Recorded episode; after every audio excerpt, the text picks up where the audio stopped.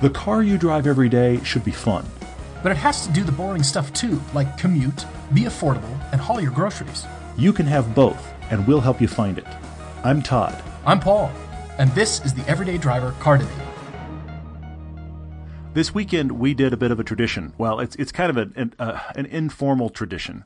Yes. But I, I called up. Paul on, on Friday, and I actually happened, had an open Friday evening. My wife was busy, my son was out doing stuff, and I just said, "Hey, you you want to go see F8? You want to go see Fast and Furious 8? Because our tradition is we both try to see both those movies. We saw the first one together in the theater. We always try to make sure we've seen them." Um, how how do I describe this this film? I I just I laughed a lot during Fate of the Furious. That that's the first thing to say. I laughed a lot, and I laughed at places candidly that weren't intended to be funny. But there was much laughter. I thoroughly enjoyed myself, and, and it is of course raking in the cash. But there was much laughter in the theater, and I don't think it was where it was intended. But there it was. I asked you at the end of the movie, I said, really? They're stopping after 10? We're watching a cash printing machine. And really, they're going to stop? They they love They say so. that printing, money printing machine so much. I just, I laughed too. Well, but- but it was fun being I'm- next to you as a filmmaker. I always love when we talk movies, especially movies about cars, but I know you can talk about movies endlessly and I always enjoy it. I enjoy what I learn. But this was funny because we were both laughing in different spots, some Yeah, out of yeah. sheer disbelief. But Yeah. from the filmmaking aspect, what did you think? Well, these these films. Here was the biggest thing I took away. When they did number seven, they announced very publicly that they had they had officially signed up and picked theoretical release dates for eight, nine, and ten. So there are at least ten of these coming. Holly. 10. I am shocked. I, I am shocked. Here's what will, will most likely happen. I bet you they'll get to ten, and then they'll they'll splinter it, and you'll have various movies with various individual folks, or two of the group will go off and do a movie, because this is what the the, the uh, Right. I'm off on it on Like the Rogue here, but this is what the studios this Like is what the studios are obsessed with right now. They're Yeah. all talking about cinematic universes. Okay, Marvel has one, Star Wars is one. DC is supposed to be one. It's it's let's create a world that has lots of characters, and then we can splinter them off and make onesie twosie movies, and then we come back together. That's what all the studios are worried about right now. They've bumped into one with Fast and Furious. I think there will be spin-offs. I mean, I could quickly see the Jason Statham character is a full spin-off movie. Why not? The Rock character is a full spin-off movie. Why not? Th- th- There's Yeah. there's those opportunities. I think that exists. You could take Ludacris and make a make a whole movie just around his character. You know, th- th- there's a lot of opportunity there, and I think it will probably happen. But back to your question about as a filmmaker, here here's the biggest thing. Not only am I a filmmaker, but we, you and I, Chance, Edgar, we are obsessed with being filmmakers about cars. Yeah, absolutely. We're obsessed with shooting cars. And this is no longer, this has left shooting cars. It's left it. It's We've it. departed And- that arena. And I'll go I'll go another route. You know, Michael Bay, we can talk up one side and down the other about is he a good filmmaker or not. There there are arguments on both sides. But the thing about Michael Bay is through the 90s into the early 2000s, he shot a bunch of car commercials and he shot them very very well. Yeah, And if you watch one of his films, his car chase sequences are always excellent because he knows how to shoot cars. He knows how to shoot cars real. The Fast and Furious movies have left any kind of real shooting of cars. I lost count. I, I literally lost count of two things: the number of times the footage was sped up. The first two or three, I just remember I said out loud to you, "Oh look, sped up! Oh look, sped up!" And then I realized if I don't stop that, it's going to be every thirty seconds. Exactly. exactly. There was the amount of sped up footage, but then in the back half of the film, I would say 75, 80% of the shots were now, there were no cars in that shot and everything was created digitally. Hmm, I think you're right. I was I was marveling at this film just from the entertainment value because I want to be entertained. We pay 10 bucks. Mm-hmm. I want to be fully entertained and be laughing and amazed. I I really liked it. But spoiler alert, you're listening to this. I hope you've seen it already. If you haven't, please go watch the movie and mm-hmm. then come back to this podcast. I really like Jason Statham's character in this. But then let's Yeah. get to the cars where you're right. They they have the filmmakers have divorced themselves from the car realities. about what completely. cars can and cannot do or should oh, completely, be yeah. doing. Yep. Agreed. And you and I are looking at cars in the film being autonomous cars that do not currently Oh, have yeah. that capability built into them. We talk about autonomous cars a lot on this show. Oh, yeah. Yeah. Because we're fascinated with where the car industry is going and how that intertwines Mm-hmm, into our love for driving.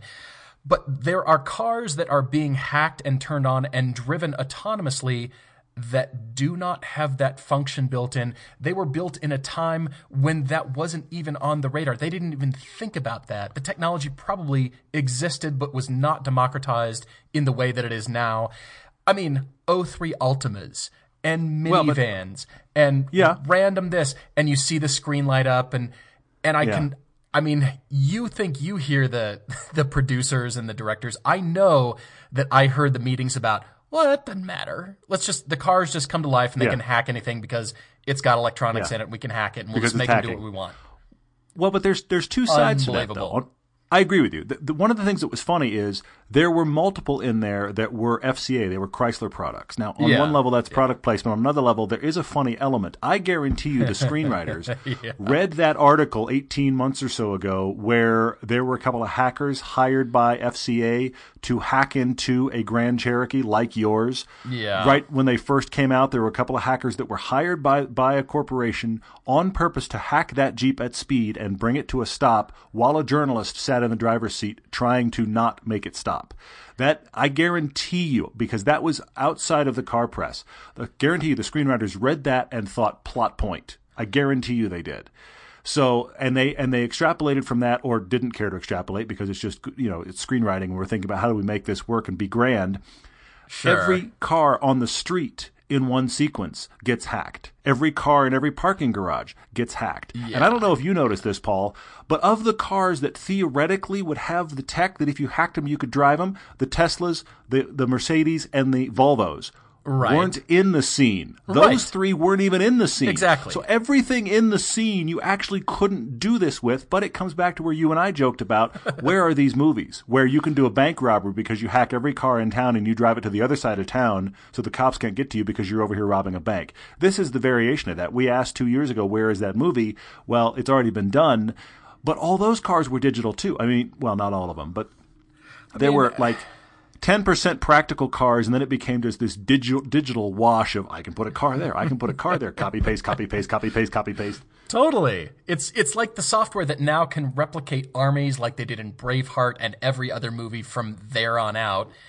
And Well, Lord of the Rings these- was the pioneer in it. Well, yeah, okay, for so. Lord of the Rings and Braveheart, you know what I mean. The the fighting armies where the camera's too far away to really be close up, but most of the characters are digital. And now we're doing that with cars. And it Yeah, was just yeah, armies of cars and you could tell Mm-hmm. the dynamics of just the physics when they turn a corner. You Sure. can tell. Sure. I mean, you you and I can tell in car commercials when they break to a halt. There's a little bit of a dive, you know, the brake dive, that kind of thing. Okay, it looks Yeah. too computer generated. You can tell. Same thing here. Yeah. It was just, but fantastic idea. But where you're going with it is something. Yes, it's been done, but not quite. Because somebody has yet to make the movie that incorporates those car brands that you're talking about that do have the technology and give it a little bit of a mm-hmm. darker edge Sure. and actually Sure. make it real rather than well there's just you know taxis from the 50s and a 2003 Altima over here and you know a town and country minivan and they all Yeah. turned on and Yeah, came yeah. to life and they're autonomously driving no and that's not what happened with that Jeep either they just hacked the ignition remotely they couldn't steer it or guide the car in any way You're right. They were able to just stop it. They, they were just able to stop, stop it. They couldn't actually guide it and make the you know you're not driving with a joystick suddenly. But those cars that you could, somebody make the movie that, like I said, gives it a darker twist and makes Yeah, you think, yeah. huh, the technology's, hum, well maybe maybe that actually could happen. They went so far out on the cartoony disbelief limb that they haven't made that movie yet. But somebody will Fair. when they take these cars and it's an army of Teslas and then because the technology exists, we know it's done. Most of us have Uh-huh. experienced it. And then let's make that movie and then you think, "Okay, now that's scary." Not that I want that to happen, but it was suspend your disbelief, everyone. It, it was so far out there. It was It was, laughable. it was very. and then you're along fun. for the ride. It, you're along for the ride. It was this this was. Cars existing in a parallel universe that is not our own. it was fun. It was. I You know, really liked it. This, yeah, it was very fun. And, and, and then here's other random things I noticed. Uh, Charlize Theron looks amazing in this film. Yeah, yeah. Uh, she looks wonderful. She's in her 40s. She looks wonderful. And she looks wonderful in real life when you see real photos of her. The reason I bring that up is because I also kept thinking about a com- uh, about a plugin called Beauty Box. You may not even know this exists, but there is I a did plugin not. called Beauty Box. Uh, there, there are others, but, but I'm, what happens I'm is in- sure. in post. What we're talking about is digital makeup, okay? Right, right. And it's really superb. And one of the places you can see it that is overt is uh, watch the last, I think it's the last Avengers movie. They do a sequence where Robert Downey Jr. is playing himself as a, as a college student. And it looks like the college student version of him. And in the new uh, Oh, yeah, Pi- right. Pirates, in the new Pirates trailer, there's a quick scene of Johnny Depp as a 20 year old beginning pirate. And it's essentially taking their face, making it younger, putting on the putting it on the body of a thinner actor. That's how they're building this. Hmm. But hmm. while that's overt, the the more you know subversive version of this is what happens to more and more actors. I mean, there are male actors who get who have slight bald spots; they get it filled in. But it's a very common thing now I need for to talk female about that actresses then, don't I? beyond yeah that's that's the filter we need to worry about to add to all of our post production yeah and, and i'll have for for us i have this joke actually in editorial that i have a make better button. It's just a general make better button. Right, you just hit it on the side of the keyboard and whatever you're working on it's make better. But um charlize theron clearly had been through the digital makeup box uh, which she's beautiful. Does she need it? But this is starting to happen more and more that there those kind of fixes are being done because she had a she had a surreal skin tone the entire film a skin tone that doesn't really relate to reality. And in a couple of scenes, it was like the skin tone on your face and the skin tone on your neck are not in the same world. They and it wasn't just you exactly. It wasn't just you've got makeup on. It was it was it was cleaner than that. So you know these are Mm-hmm. this is how much digital mani- manipulation is going on in this film, and it takes nothing away from the fact that like Paul and I, you can sit there as grown men in the theater and cackle with laughter. So in a roundabout way, this is an endorsement. I hope to be going to movies like this when I'm 90 years old. Honestly, I, I could appreciate it and have fun. And yeah, it, at some point early in the Yeah. film, your disbelief is out the window and you're just enjoying yourself. Just like Because sure, let's do that. Because Yeah. Let's, okay, let's do that now. when when Dom's car and everybody kept speculating on how much horsepower was in his car. said, Oh, did you like that? Yeah. uh, that's a 2,000 horsepower car. And I'm thinking, okay, 2,000 horsepower cars exist. They're very few and far between.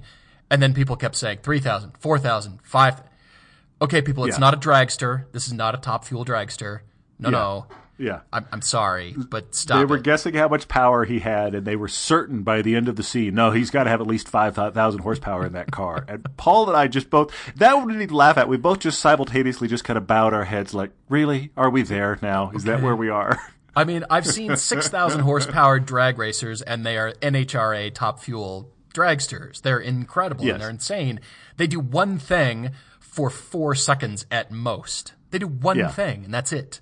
They're not street cars that you get my point. Anyway, I, Yeah, I was course, just of course. fascinated by all this. It was it So was all of this to say see F8 because you know you want to see cars Yeah. doing something you cannot possibly fathom. They can solve your problem there. They can do that for you. It was awesome. It was awesome. Worth the money, absolutely. And and I'm thinking to myself, all right, it was worth my money. I can see why it's a cash machine. So It is. They're they're just right. yeah. They're printing printing cash there, and uh, it's amazing to think about how long those movies have been going. I mean, they've been going for I hate to do the math, but they've been going for the better part of twenty years at this point.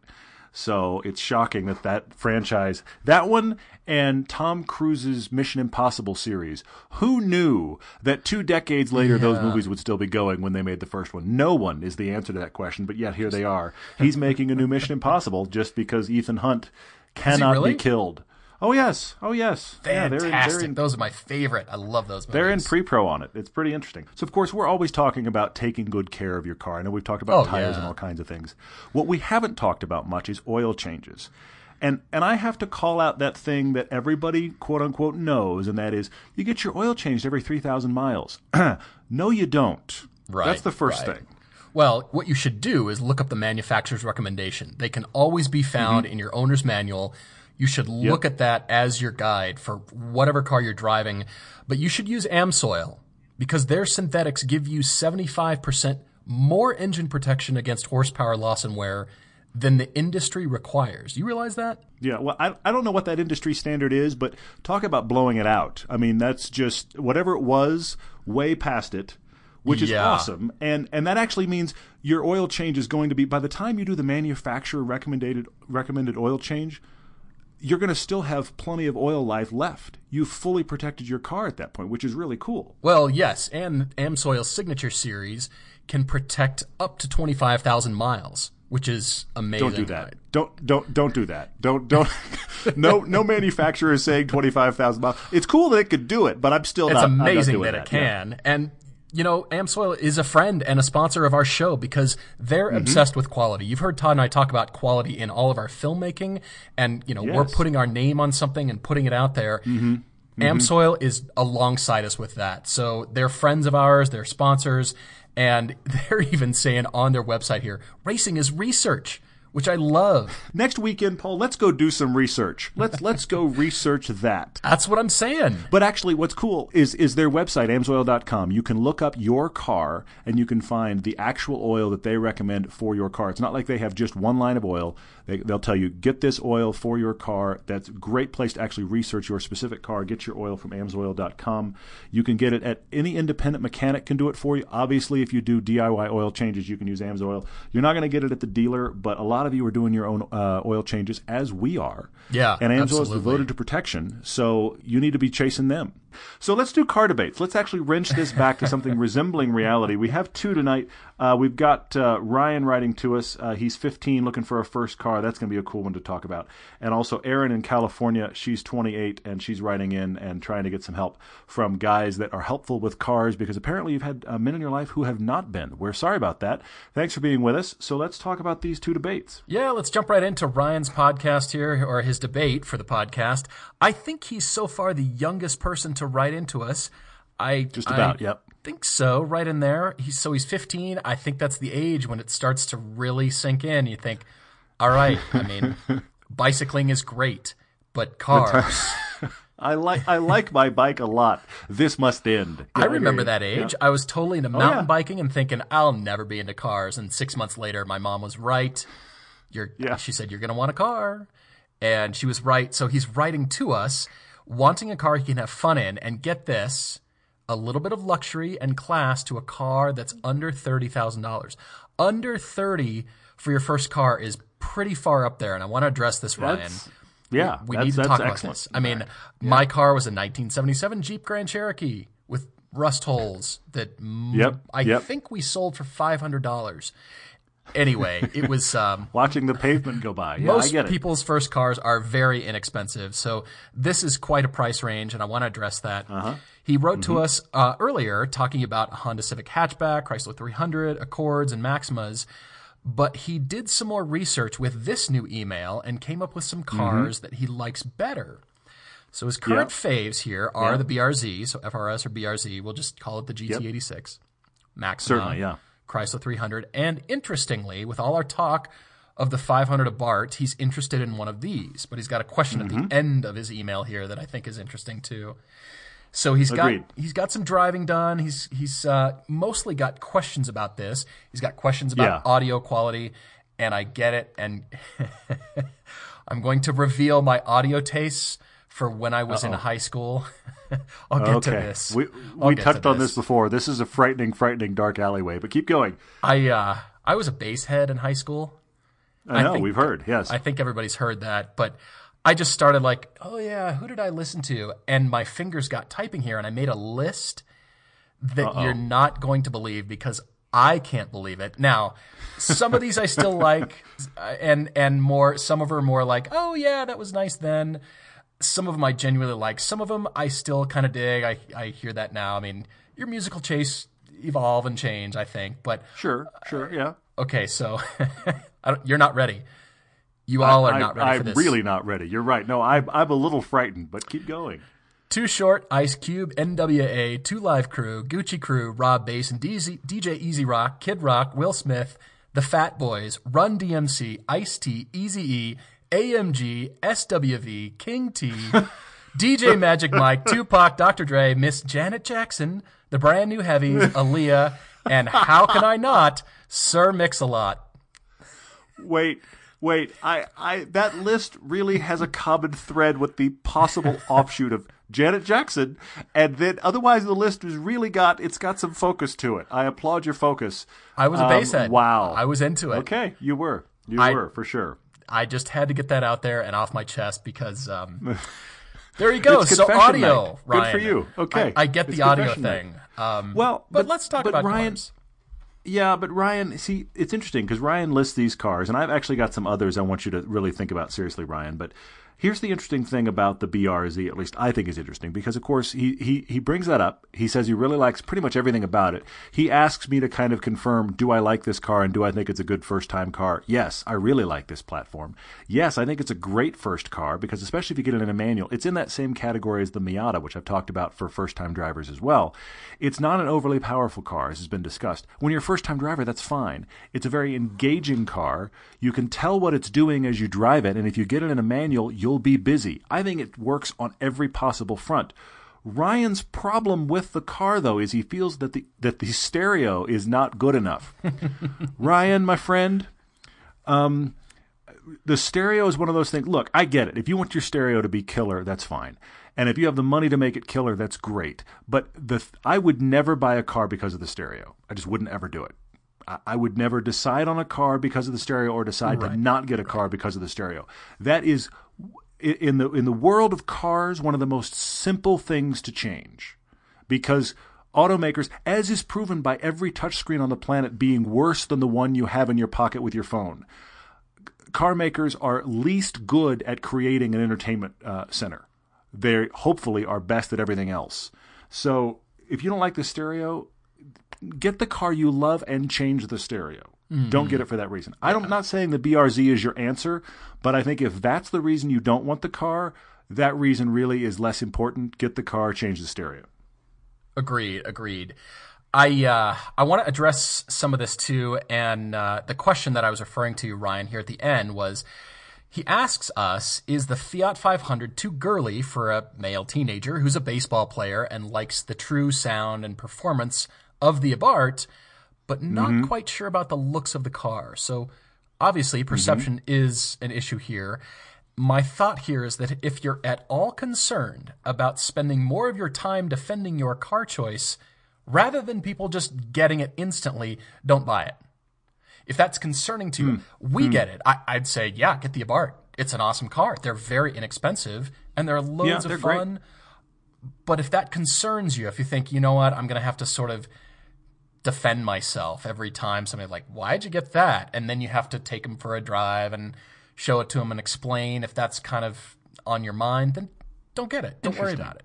Interesting. I don't think it does. See, I, I, I, I don't agree with that, but that's okay. I mean, my, my feeling is, Ryan, get the car that you love. Now, I understand there might be some discussions. I mean, I'm not going to, with that concern, I'm not recommending a Miata to you because I think the Miata would be great for you. But if you're concerned about the Fiat 500, Abarth, I'm going to say you're really not going to go Miata.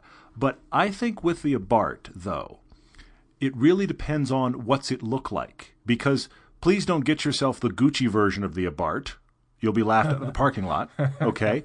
but if you get the 500 Abarth coupe in black with the, the like the charcoal wheels and the red accents, that car looks mean. It looks mean like that. And I think there's nothing about that car that isn't just a teenage guy got out of that with his sports gear. Great, uh, done. It sounds mean, looks mean. I think spec like that is the right way to go. You know, maybe you don't want the convertible. I saw a convertible version today with the tricolors of the Italian flag on white. Okay, probably not your choice. Probably but not the best. but you know, uh, and maybe I'm wondering where you are, Ryan. Have you only ever seen women driving the the 500? Is that the concern? Because one of the funny things to me when I moved to Utah was right around the time that car was new. In California, before I left, everyone I ever saw driving a Fiat 500, now not the Abarth, just a 500, was a woman. I came to Utah, and everyone I saw in it was a guy.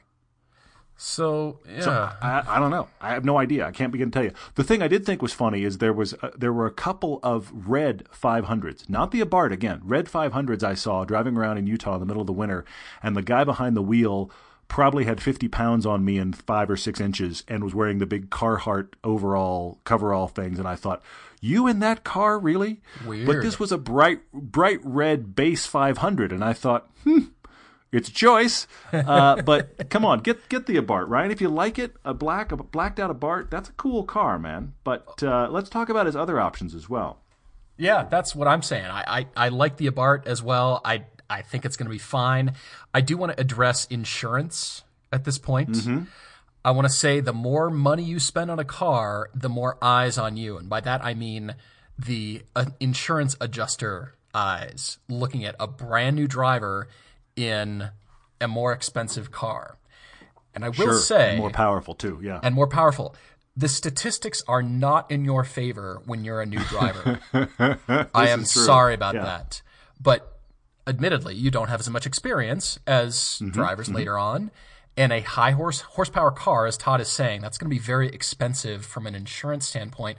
And so I encourage you, any upgrades you do to the car, the best one you can make is to the driver.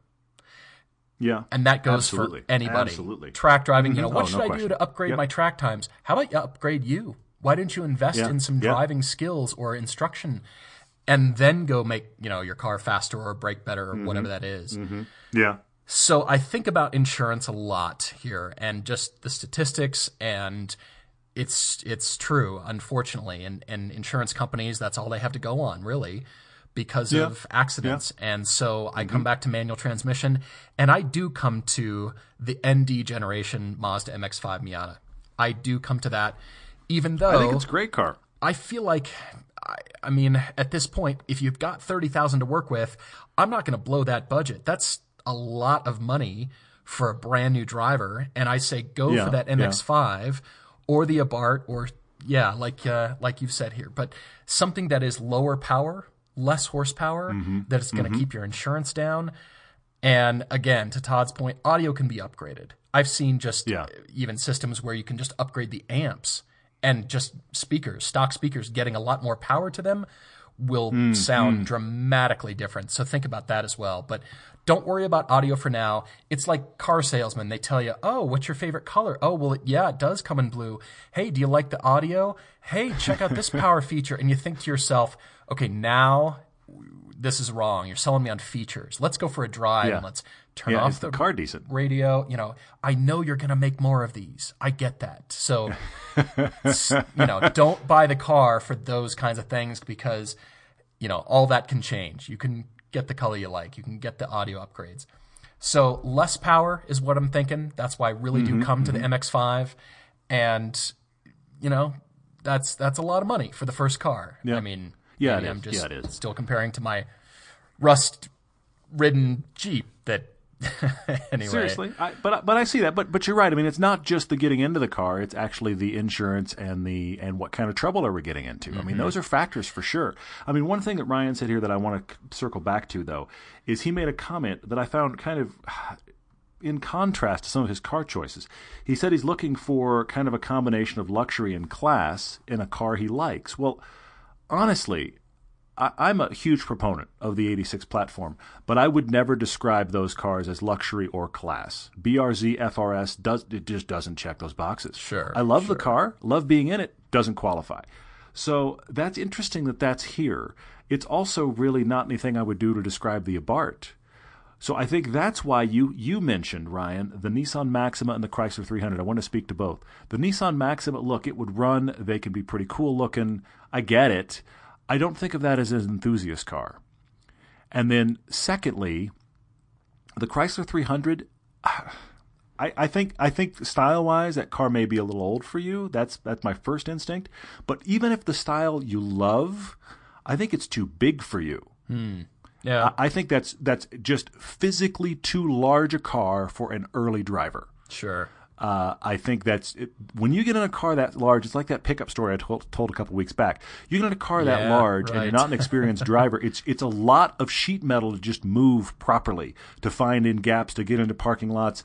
I think you're more likely to ding a car that size. I think that car's just flat out too big for you as a first driver. So I want to take both those off the consideration list. But I am going to add one that I wondered about. This whole luxury class thing Okay. less than 30k but i'm thinking about you as a first time driver. What about a manual transmission like two year old manual transmission bmw 228i it's classy it's modern. Yeah. it's not overly powerful. It's more powerful than the frs but it's not saying much. But it's, but it's not overly powerful. You can get it in a manual. It has that luxury and class. It does all that you get a couple year old one it's going to be 20s low 20s you know yeah. and it's not an overly powerful get away from you car but it's got plenty of power certainly for a first time driver you and i enjoyed that zf 8 speed version on the track a couple years ago but thankfully you can get it in a manual i feel like that may be the sweet spot that converges everything you've talked about in your email so I, I'm putting that out there as a possibility. I don't know what your cutoffs are for insurance and these kind of things, uh, but I'm going to put that out there as one you're not considering and you should. I like that as well. And I'm trying to think about the insurance like crazy here and just power and perception because, you know, you're driving a European car and, you know, people Yeah. see that badge because my thought went to an Audi TT. I don't know that we've ever really Hmm. recommended a TT before, but I think, yeah, a little bit lower power. I mean, they're still pretty fast, to be honest. The turbocharged oh, cars they're are not, yeah, they're not small not and quiet slow. by any means. Yeah, yeah, yeah. but totally. that is definitely a luxury car. Get that in a manual, and it carries fewer people, so less distraction. And I think there's a lot of cool stuff, a lot of styling wise and class and Yeah. prestige and all that stuff about a TT. And I bet you you can get one for well under thirty. That Certainly. you know, get a used one. Yeah, we're absolutely. getting into all those things now, but as an early driver, I want something reliable and solid for you and still fairly new because if we get into the Euro Mm-hmm. thing, we're talking maintenance, you know, and certainly insurance adjuster eyeballs looking at, okay, brand new driver driving a hot Audi or a hot BMW. And even though you think, well, no, these are at the bottom of the range, they're not even M cars or RS cars. Still, just that badge, the prestige that it carries alone can be, Yeah. can be tough. Um, It'll it'll help versus the hot versions, but you're still repair costs. You're still replacing uh, sheet sheet uh, metal on a European car, and that can get pricey for sure. Yep. and apparently, your zip code matters. So I'm just putting that Oh out yes. there. It yes. matters Yes. dramatically in LA. Look at your insurance for living with your parents, or living with your grandparents, or living with another friend. Where does your insurance work out the best? You may have to move, Ryan. So that's part of it as well. Exactly. Well, uh, Ryan, thank you so much for writing twice, and we're glad to help you out. And let us know what you find out. Something to consider here, and and uh, again, let us know where you're at with that. So I know many times we've talked about, you know, you, you're you're the family person trying to get a car you like, but of course you also have kids. Do Oh, you yeah. also have a dog? This is the other struggle because the kid eventually gets to a place where they're going to get a little bit neater. I You mean, you're still going to deal with the random things. out of the back seat and on the floorboards. You get to stop There- finding there's surprises. There's fewer thrown sippy cups. There's not the random get sick in the back. This becomes lessened. However, if you have a dog, that dog never gets neater. And if you have, like my wife has a Cayenne, leather seats, we have a dog, she has claws, this could be a nightmare. What you've got to do at some point is figure out a way to A, tether your dog to keep it from, it if it's like my dog, running all over the car. Exactly. And B, figure out a way to cover up those leather seats so they just don't get beat on all the time. And that's where Covercraft is awesome because not only do they do all the typical things you're thinking of, the car covers and all that kind of stuff, they have a whole dog section. You can just you can corral the dog and keep it from wrecking your seats just by going to the canine section of their website. Well, they're more than just this. They do car covers, they've got floor mats, they've got all kinds of protection, everything you need to protect your car or truck from getting damaged in the first place. You know, as I'm talking about, cleaning everything out is great, and I do that a lot. I I don't Yeah. let people eat in my car because it's work for me. I have to clean it out and vacuum the Cheetos out, and I don't want the sticky soda anywhere. But keeping it from getting dirty is, I mean, that's the point. But if you can't do that, and yeah, you just life intervenes. Covercraft has got a product for you. So visit our sponsor, Covercraft.com, whether it's dogs, kids, life, whatever it is, spilled soda, they've got you covered. Go to covercraft.com and use the code DEBATE at checkout for free shipping in the continental US. We will jump to Erin in California who found our show via College Info Geek on the Yeah, Listen Money cool. Matters. She is 28, as Todd said earlier. She recently moved to California. She's in the market to buy her first car because Mm-hmm. in high school she drove her parents' Acura Integra, so this is probably an early 2000s model, which she really liked. And Yeah. when she was in college, as most college kids don't need a car, she didn't. And then when she was at home, her parents owned a Prius, which she admit really sucked. Yeah, Yeah. she hated that car. Yeah, so she, she's desperately trying to find something she can enjoy. She actually really liked that Integra. Her budget is 10 to 15k, so we're we're not shopping in a lot of brand new stuff. But at 10 to 15k, as you and I have talked about, and Erin has discovered, there are a lot of options, and she's kind of overwhelmed, which leads her to writing to us and just going, okay, 10 to 15k. I want something that's fun to drive. She wants to do weekend trips out of the out of the Bay Area. She's living in the Bay Area, which actually sounds great. But you aren't commuting because you're living in the city, so you aren't commuting. So this is a car to take on road trips. It's a car apparently you're going to take to flea markets now and then to look for furniture. Uh, you want to take friends along. You don't want boring. You want a car you enjoy driving. That's why we're here, Erin. So we're glad you're writing in. This is fun. I do want to mention one thing though. Okay. She said she has to get an automatic. Yeah. And her caveat here is I have to have an automatic because all of my terrible boyfriends refuse to let me drive their manual transmission cars and teach me manual. That's just sad. That's just flat out sad. Yeah, and Erin. I'm sorry you're all the way in San Francisco. If for some reason you roll through Park City, Utah, let's take an afternoon. I'll teach you on the FRS because that's that's fine. That that you just take a manual transmission car, you go, you do it. So yeah, I think that's terrible. But having said that, we'll find you an automatic. So Agreed. got it. Agreed. Something else Erin says that she likes to go to flea markets to look for furniture. So that influenced my decision a lot. And she doesn't Mm-hmm. Yeah. want a boring car. And so all I could think about was a car swallowing a fairly good sized piece of furniture. Yeah, yeah, that Then is I a think, concern for here for sure. What's yeah. fun that carries furniture? And it led me to hot hatches. Okay. Okay, good, good. So I started with a Mark 6 2013 Volkswagen GTI. Now, Good. we've talked Like about it. these cars endlessly. The DSG dual clutch transmission on these cars is a lot of fun. It's It's excellent. It's one of the better Excellent. ones. It's I mean, yeah, it's one of the better ones for sure. Erin, I found you a dark blue 2013 with only 38,000 miles for Really? 15782. So if you tell me Wow. 15,000, I look for $16,000 cars because I consider Yeah. that $1,000 Yeah, yeah, arena the negotiation gap. I'll bet you they take Certainly. 15.2, 15.3 somewhere in there. Mm-hmm. That's that's that's a great find, man. I like that one a lot. That's So I'm excellent. thinking, yeah, still fairly new. GTI, Mm-hmm. I, I think it'd be cute and fun and sporty and fun to drive, and you'd love the dual clutch. I Yeah. that's probably my top choice for you. And just finding a I lot like of that these a lot, cars, actually. You got to look hard for something with lower miles. That's really key here. But I think you can do it. Like I said, I found you a good Mm-hmm. one here. And my other recommendation for you is a 2016 Mazda 3 hatchback for bang on sixteen thousand dollars. And so I think, all right, they'll probably take fifteen five, and those are fun to drive cars. Both Todd and I have been surprised multiple times when we get in this car. It's not even the hot version. We think this is still just enjoyable. It's fun, and. Yeah, yeah. I think both of these have big enough hatchbacks, fold the seats down, and they'll swallow a dresser and something antique or cool or funky. And I think that's Yeah. kind of the sweet spot. You can still take friends. These are two cars I think you should really take a close look at. And uh, yeah, go have a drive. And if this budget, Mm-hmm. as we've said, there's a lot out there. I mean, you could probably even get a Chevy Volt, but I don't think it really fits in the fun category that you want. But there's, Yeah. there's so many cars Yeah. that have just dropped off a cliff in terms of price Yeah. that yeah, you start looking around and you think, really, I could get into that. Huh, I never really considered that. Mm-hmm. So consider Okay. these two. I'm glad you wrote in, Erin. This is this is pretty fun. I like those hatches. Those are good. I'm glad you listed those. I didn't go that route, but I'm glad you listed those. My question for Erin is this, and, and I, there's no way to answer this. You're going to have to really think about this. It almost, it's almost our pickup truck question.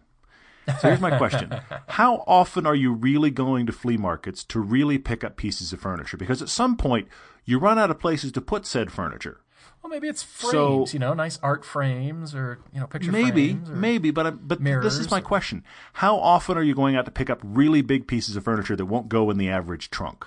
Now, if you say to me that's a once a, once a month occurrence, and I bring something huge home, then okay, let's take a serious look at getting something with a lot of hatch space. But if it's an every now and then you come home with something that really couldn't fit in a trunk, then I say to you, don't buy your car for that reason. Uh, you know, Sure, get your sure. friend with the truck or r- go to Home Depot and rent the pickup or whatever to pick up that thing when it happens. If it's a once a year deal, okay, let's just buy a car. So I went a couple routes for you. First off, I really thought about those old Integras, you know, front wheel drive, Japanese. Yeah. They don't weigh that much. They're fun to chuck around. I, I was thinking about those. And that led me to a couple that I feel like are in in the category of that. They and I wanted something for you that looked a little classy but was su- surprising for your budget. I came up with two. Okay. You should drive a Honda Accord Coupe Good. because it's Yeah. just gonna run. It, it feels like, in some ways, that feels to me like the the successor to those old Integras. That's that's a surprisingly fun car in a package you wouldn't expect. So Honda Accord Coupe, I need, think needs to be on there. You know what? Also, you can find for fifteen grand, Erin. I found a lot of them. Audi A5s.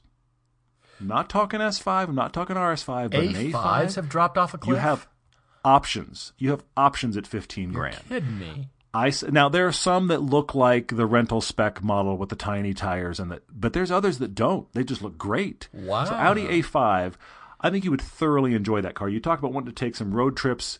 You know that that car's just great. Now look, it doesn't have a ton of backseat room. I get it.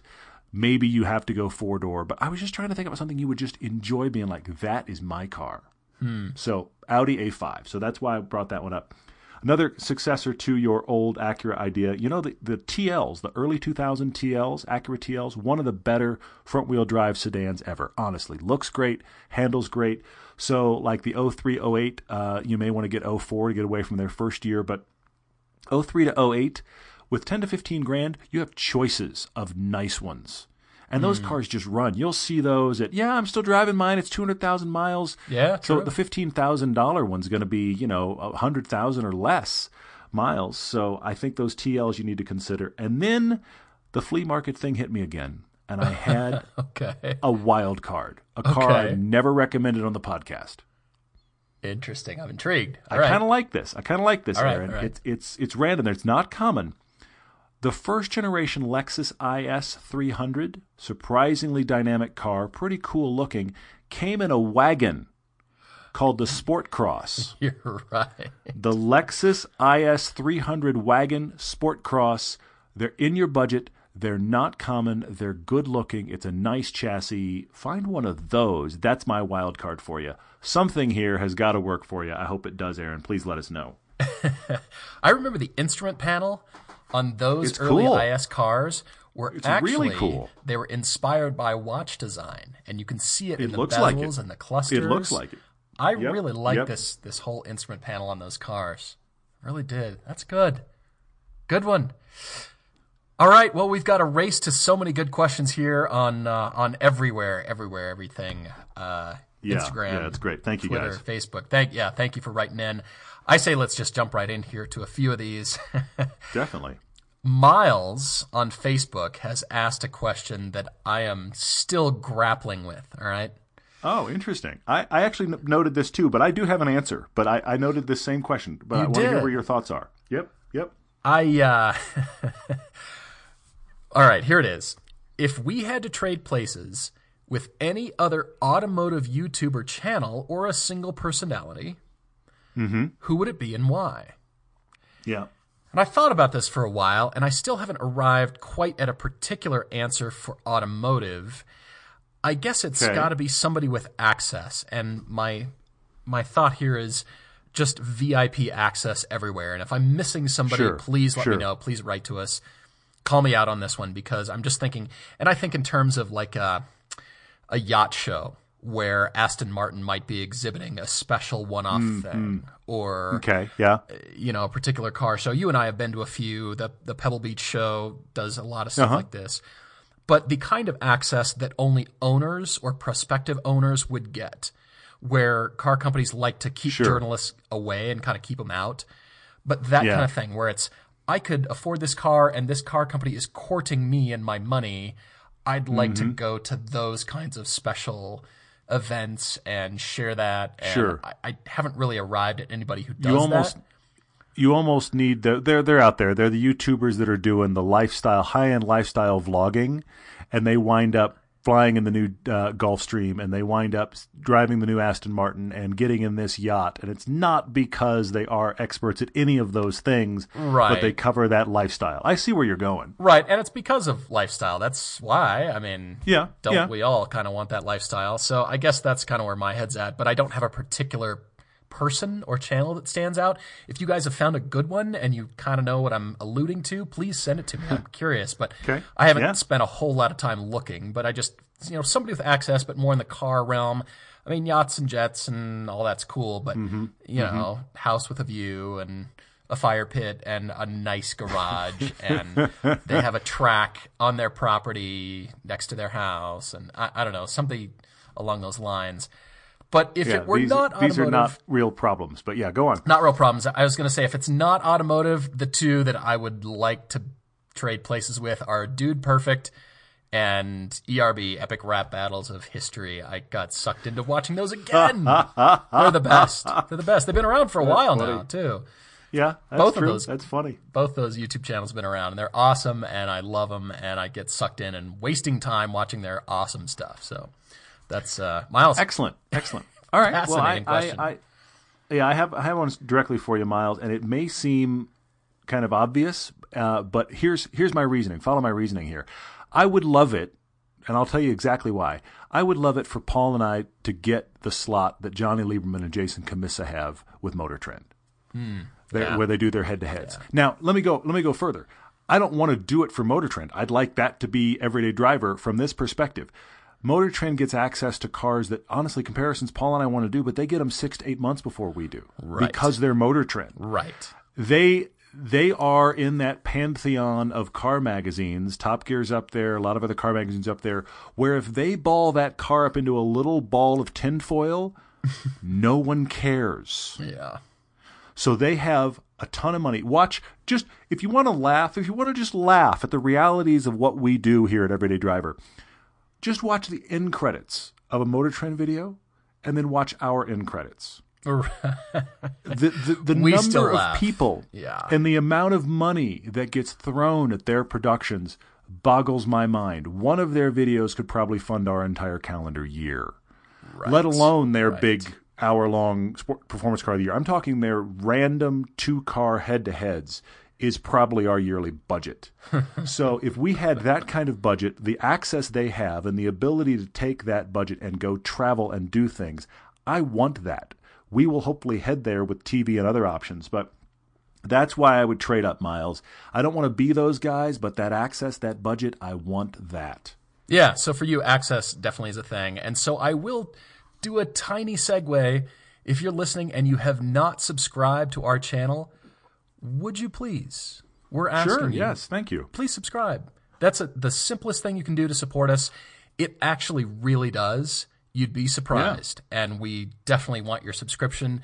Hopefully, we've earned it. But if we, yeah, if you would be so kind, that would be really excellent. So hit the subscribe button, and um, that'll really help us out a lot. So thank you for writing. that's thank you for the questions, and be sure to hit that subscribe button. It's something we've asked for very early on, but I think we forget to because I think people just kind of forget and you watch a video Yeah. and forget to subscribe. But that is a huge, huge thing for us, especially when it does come to advertisers and sponsorships. So that's uh, that's definitely something that matters. So really appreciate it. Mm-hmm. Definitely Thank you matters. guys. Well, and it matters on the podcast too. I mean, for those of you that are Yeah. that are writing comments and and rating the podcast, that's what keeps the podcast high up in the ratings. So we really really appreciate that as well. Our numbers are growing here, and that's entirely you guys passing it on. So thank you for that. I also wanted to talk about Eric Johnson's question on Facebook. He said, and I'm going to just take this on because, of course, I'm the Lotus guy. Would we have a Lotus Elise we never track? I want to speak to uh, maybe an unintended misconception about this podcast. I remember we read all of our reviews on on iTunes and everything, and we read pretty much all the YouTube questions too. There's a lot, folks, but uh, but yeah. Paul and I talk about track driving, but we're not saying everyone must track drive. Agreed. We talk about track driving because, I mean, Paul's GTS is a great example. Some of these cars now are so capable that the only chance you're going to get to really ring out the car you own is to take it to a track. There's just not another place to really do it. That's why track driving comes up so much. But on random weekends, what do Paul and I do? We hop in a car and we go to a great road and we just drive it. Or we're excited to go, you know what, I'm going to run errands, but I'm going to take the long way. Mm-hmm. Yeah. So track driving's cool, but we are part of the whole everyday driver thing is we want you to have a car you're loving driving during all of the everyday stuff. This isn't track driver. We recommend it for the fun of it, for the extreme of it, but that's not what it's about. So I'm going to say to you, Eric, would I have a Lotus Elise I never tracked? Absolutely. Now, that is a bare bones, hardcore, no cruise control, air conditioner that's not really very good world. And I would still have one, my friend. Yeah, I would. probably wouldn't have one in Arizona or in stop and go LA traffic because I would probably kind of start to hate the car. But if you're not in that situation, you will actually have the chance to drive it in just actually moving in no- somewhat normal ways. You'll still enjoy that car. I enjoy my FRS, which is obviously great on a back road, but I'm not always on back roads. I just like driving it. Mm-hmm. So I think there's no reason to not, if you can deal with its impracticality and you embrace the fun of it, which is how I'm wired, then drive it doing whatever. Agreed. I absolutely agree with your assessment here. Yes, because you're right, Eric. Cost and location play a big part, as does time. Track is awesome Mm-hmm. and track time is great, but it kind of is your whole day. I mean, it's a full Saturday or Oh, a full yeah. Friday or whatever it is. You might as well just plan on it being your entire day. Now, the track out here sure. in Utah does the wide open Wednesday thing, so 5:30 to Yeah. you know, sunset, Like eight or yeah. mhm, yeah. something like that. Track is open. You can get some laps, but guess how popular that is? Very. Yeah. Yeah, so you true. don't get a lot of track time. If you want a full day and you're out there, well, yeah, it's a big time commitment as well. And then the consumables. So yes, we want you to just find excuses to go burn a tank of fuel, and that's that's the money you would have spent on a therapist. Think of it that way. Yeah. Yeah, That's I hear that. Therapy in and of itself, and you just burn through a tank of gas and go find your favorite road and thusly let it be so. That is Yeah. what we want out of it for you because you're right, track driving is amazing and it's fun and it's quite an outlet, but not everybody has the chance to do it. But if you've got an hour and you've just, I need a break, I need to forget about everything going on Mm-hmm. In my life, Absolutely. I'm out of here, go have some therapy, done. Therapy yep. session. Yep. What graphic could we use for that T-shirt? And if you and if you wind if you wind up with a um a, a Elise, Eric, and you need somebody to help you drive it, uh, let me know when you're in Utah. I'll, I'll happily help you not drive it. I, I can show you places to not drive it on a track, and we'll still love it. That's I'm all for it. Bring it on. All right, Oscar asks uh, me in particular about uh, Kia and Hyundai because he's noticed Peter, Peter Schreyer is about to retire next year. Yes, he is. And how will I be able to continue my Kia proclivity then? Oscar, fantastic question. You're definitely following along. Thank you for that. Good news, everyone. Peter is only the tip of the iceberg. It's Hyundai and Kia True. are loaded with design talent, and I've named them before. Luc Donckerwolke, who comes from Lamborghini and Bentley, who brought along his good buddy Sang-Yup Lee from Chevrolet and Bentley. He did the Yeah. Camaro is back, the new styling of the Camaro. Yeah. And we've also got Chris Chapman, who designed the BMW X5, among many other good BMWs. Both, all three of those guys are at Hyundai and Kia, and those are the guys driving everything. I believe Luc will be in charge of Genesis, the resurgence of the Genesis brand as a. Building out a separate niche brand, yeah. Yeah, Yeah. now, who knows? As you've noticed, the uh, the Genesis Coupe is no longer sold as a brand new car. It is coming back. I don't know how they're going Mm-hmm. to position all that, but I mean, Luc was there when Lamborghini reintroduced beautiful Lamborghinis. What we know, the Murcielago is really his signature car. The arc Yeah. and line styling and the sharp edge, all that kind of stuff. So. excellent designers. Don't worry, and they're younger guys. And Don't worry. I, I love that we're on some sort of styling watch for Kia. That that's classic. Keep going. it's not a styling death watch by any means. Those guys are going to be around for years to come, and they're at a fast growing, very hot, awesome company. And uh, yeah, I think we're good, Oscar. But thanks for the question. Thank you for following along. We're safe, everyone. Good news. We're safe. Good Okay. news. Do you see uh, Michael Morris, who actually loaned us his uh, Focus RS for our uh, Focus RS piece that actually was was last week on TV a week ago? That Focus RS was loaned to us by a friend, Michael, and uh, he is. He, we've been talking about this a little bit. We feel like we've met a few owners now of that RS, and Michael's one of them, who love it when they buy it, and six months later start going, "Do I love this car?" Which is interesting. That seems to be that that that RS seems to have an owner shelf life to some degree. I'm I'm a little I'm curious to see how that plays out. I'm curious if a year from now. Are there quite a few of those on the market? I, I, I just there's no way to know, but we've heard a few of those stories. Michael's one of them. But in his attempt to kind of understand where the RS lands in his life, he's coming out to Utah to do the Focus RS Academy, which will be a blast, Michael. Everything we've done out there with the Ford Performance oh, School man, is yeah. a whole lot of fun. So that's one. Maybe we should see if we could join you. Anyway, uh, that's one that will be very fun. His question is: He's landing in SLC in the morning, Salt Lake in the morning, and he's not due at the track till that evening. Uh, does is that enough time to go find some Utah roads? Absolutely. When you when you get here, uh, seek us out. We'll see if we can point you in the right direction. Here's the thing to keep in mind: from the Salt Lake City airport, you are 30 minutes west of the track you need to go to, but you're th- uh, pardon me, yeah, you, you need to go 30 minutes west to get to the track, or you can come 30 minutes east and be in Park City, go another 30 minutes east and be on great roads. So you've got hours to kill. You can find some great Utah driving roads. The question is, what's your rental car? That's the thing that really could kill this right away. I mean, some of the stuff they rent out there, the, the cars not really what I want to take on those roads, but it's still fun. Exactly. Well, Michael, it's weird to be communicating with you because you emailed me before I went to Long Beach, and I've been so crazy with traveling and the show and all this stuff. So I owe you an email back. I owe you a phone call now. But thank you for writing. And uh, yeah, I'm interested to hear that you're thinking about getting out of the RS, probably trading it straight across for a 997. You don't have to push me very far, my friend. I, I you really don't. I love that RS. Fish, barrel, Paul. yeah. uh-huh. I mean, Yeah. I'm all over that. It's going to be a very different car. Yes, it has back seats, but if you can justify this to your wife, I say go for it, my friend.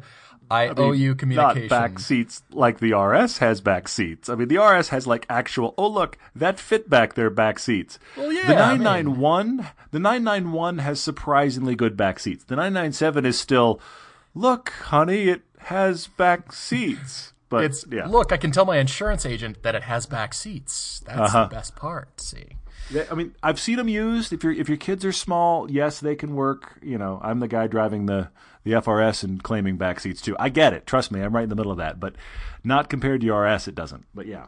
do you see Kurt's uh, Facebook posting on here that he found your car? He uh, he found Yes. an orange Chevy SS in manual Brand new. transmission, brand new, hauling Yep. cars out of Atlanta. Sent us a photo. I, I, that could be your car too, but I think you need I that and an Elise because this does Yes. very different things than an Elise does. It you Yes, know, it hits does. It very does. different hot buttons, but you know, orange. Yeah, in fact, I, I didn't know that car came in orange, and I went orange. And, and here's here's the crazy thing. Here's the crazy thing. Looking Prior to prior to the FRS, I don't know why this is. Prior to the FRS, orange was never really a color that was on my like upper list. But it was the minute the FRS came out, it was the color for that car for me. It was like that's the best color they offer. And now, funny. orange cars in general turn my head, and I'm like, why orange? When did this happen? but uh, yeah, but that is a that has actually a really interesting looking color on that car. It's the first picture I've ever seen of an SS in orange. But manual is the thing that really gets me intrigued. Somebody you know is going to get that car at the crazy deals they're offering right now, where that car is like you know, thousands off. So Yeah. uh, that is the swan song of that car. If you've ever thought about buying one, now is the time. Orange cars. Think about this. All the ones that you love. Let's start with McLaren. Famous McLaren orange. Love those. You're right. No, the cars I love all come in a cool orange. You're absolutely right. The yes, Lotus absolutely. Mm-hmm. orange, totally awesome. This Chevy SS orange, the car you drive now, and the BMW 1M in Valencia orange. Hi. I know. When did this happen? I don't know. I, don't understand when this little orange demon got into my brain and now I'm obsessed with orange cars. But you're right. Everything I'm really, really excited about possibly owning one day comes in a cool orange. Yeah. You're absolutely right. I mean, uh, even the new uh, Evora 400 looks great in orange. It's great. There is no other place in my life where the sentence "looks great in orange" applies. that's just that's that's the place right there. You don't even drink exactly. orange juice. You know No, this? I don't. I don't. Yes, exactly. So now I'm gonna have to like wear a prison jumpsuit and drive an orange car. No, that's the wrong message. But uh, yeah, that's it's all bad. Oh did my did you notice today? Actually, we were at uh, the local Park City Car Club the day we were recording this. We were at the local Park City Car Club. There were a few uh, pictures out there, and uh, it, it's happened a couple times now.